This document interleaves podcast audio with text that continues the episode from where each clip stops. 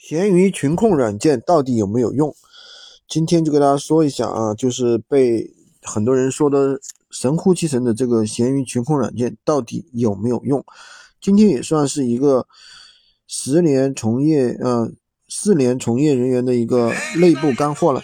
其实，首先第一，大家不要去神化这个闲鱼神控群控软件，买了钱全鱼群控软件出不了单的人也大有人在。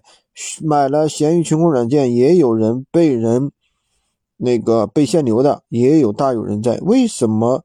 那么到底闲鱼群控软件到底有没有用呢？首先，它只是一个软件，它并不能给你带来曝光量，对吧？你用它去什么无限擦量呀，用它去批量发布产品啊，其实并不能带带来你直接上的一个收入和收益。更重要的是你的一个。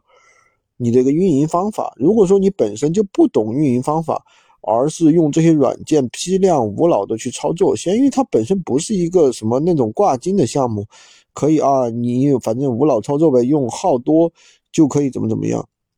闲鱼的管控现在本身越来越严了，一个号里面你本身你重复大量的发布商品，它就会判定你违规。第二个，你如果是没有。经过自己的一些思考，随便的去发布一些商品，它也不会有流量。所以呢，对于一些做小商品的人来说，如果说你只是利用利用闲鱼群控去更方便的上产品，对吧？去发货，去当它一个辅助工具，这个是可以没有任何问题的，对吧？就是做一些客单价比较小的商品，那我觉得还是有用的，也不能说没用，对不对？但是如果说，你想通过它去怎么样无脑像那种挂金项目一样无脑挂金，那显然是不可能的。而且现在有很多做大客单价的，呃，就是一单几千几千的那种，比如说 那些高客单产品，什么二奢呀什么的，他们不会用群控软件的。为什么？没有必要，因为他每天呢发布的产品不会多，他每天可能就发布两个三个，对吧？而且的话，他更多的时间他是。花在运营上面了，而不是说去发布上面了。闲鱼群控软件它能够完成的就是一个发布、擦量，对吧？而且还是比较基础的运营工作啊，就是这么一个。